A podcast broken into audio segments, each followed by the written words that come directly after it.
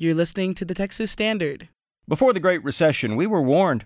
Yeah, you may not remember unless you happen to be buying or selling a house at the time. Home prices, which many people mistakenly thought of as a piggy bank that would magically balloon to infinity all on its own, suddenly popped.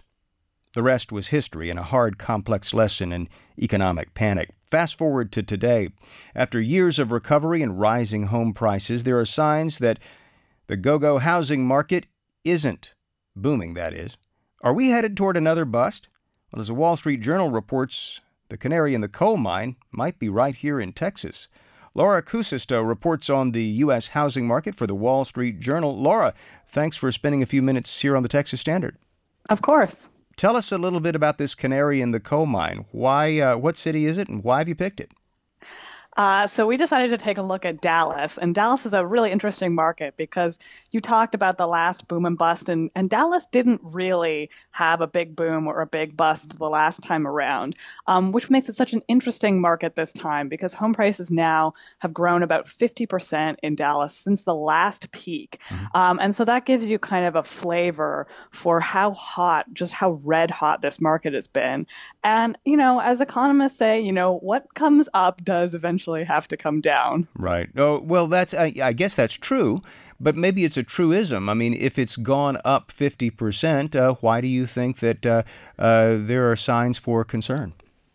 One of the measures that we use for whether home price gains are sustainable is whether they've been in line with income growth. Um, and traditionally, Dallas has been a market where home price gains have tracked really closely to how much incomes have grown, and that allows people to afford those gains. Mm. Um, and that's been thrown off a little bit this time because mortgage rates have been so historically low. Mm-hmm. And so I think that's really masked some of the affordability issues that are starting to now become more apparent as mortgage rates are going going to start climbing back up to more historical norms. So, a, a, translation if you're trying to buy a house, maybe you're a first time home buyer in the Dallas uh, area, you can no longer count on those low uh, interest rates. And so, you've got to think pretty long and hard about whether or not you can swing that down payment and sustain a monthly payment at the higher rates that uh, uh maybe some of your uh, luckier uh, predecessors in the housing market didn't have to deal with.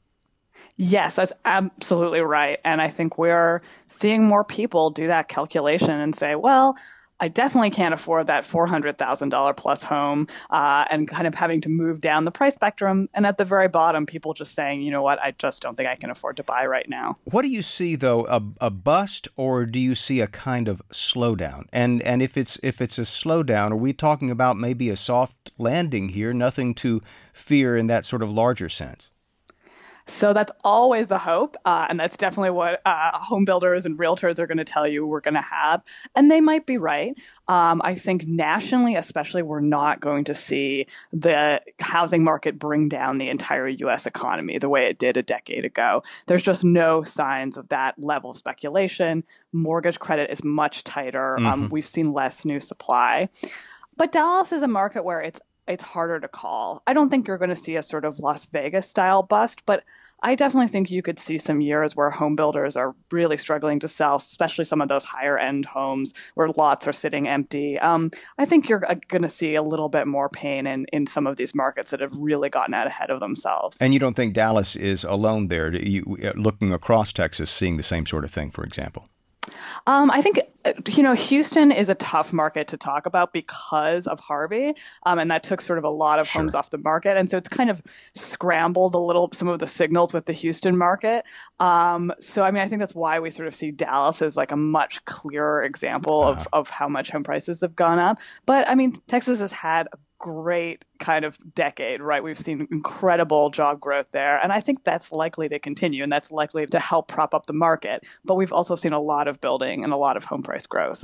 Laura Kuusisto is a reporter for the Wall Street Journal. She's covering the U.S. housing market. We'll link to her latest at texasstandard.org. Laura, thanks again. Oh, yeah. Thank you.